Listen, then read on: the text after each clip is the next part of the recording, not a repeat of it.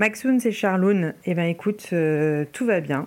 Euh, j'ai pas rêvé. Il y a bien eu un tremblement de terre, mais c'était un petit tremblement de terre, un 2.7 sur l'échelle de Richter. Euh, ça reste quand même impressionnant. Et puis surtout, je me suis rendu compte que quand je suis pas dans le RERB, apparemment, je n'ai pas du tout de réflexe de survie. C'est-à-dire que j'ai préféré rester dans mon lit avec les moustiques plutôt que de m'habiller et de sortir au cas où le plafond me tomberait sur la tête. Donc bon, en tout cas, l'histoire se finit bien puisque je suis en vie. Et je vais pouvoir donc regarder le replay de Télématin. J'ai vraiment hâte de voir ta sale tête. Ça fait trop longtemps, j'ai l'impression que ça fait une éternité.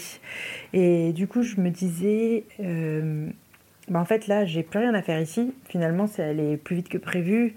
Donc, euh, je me disais que peut-être que je pouvais rentrer un petit peu plus tôt pour profiter du lancement avec toi et euh, qu'on partage un peu les tâches qui restent à faire, peut-être vivre un peu le glam et les interviews aussi, et puis surtout euh, arrêter d'avoir chaud et pouvoir récupérer mon cerveau.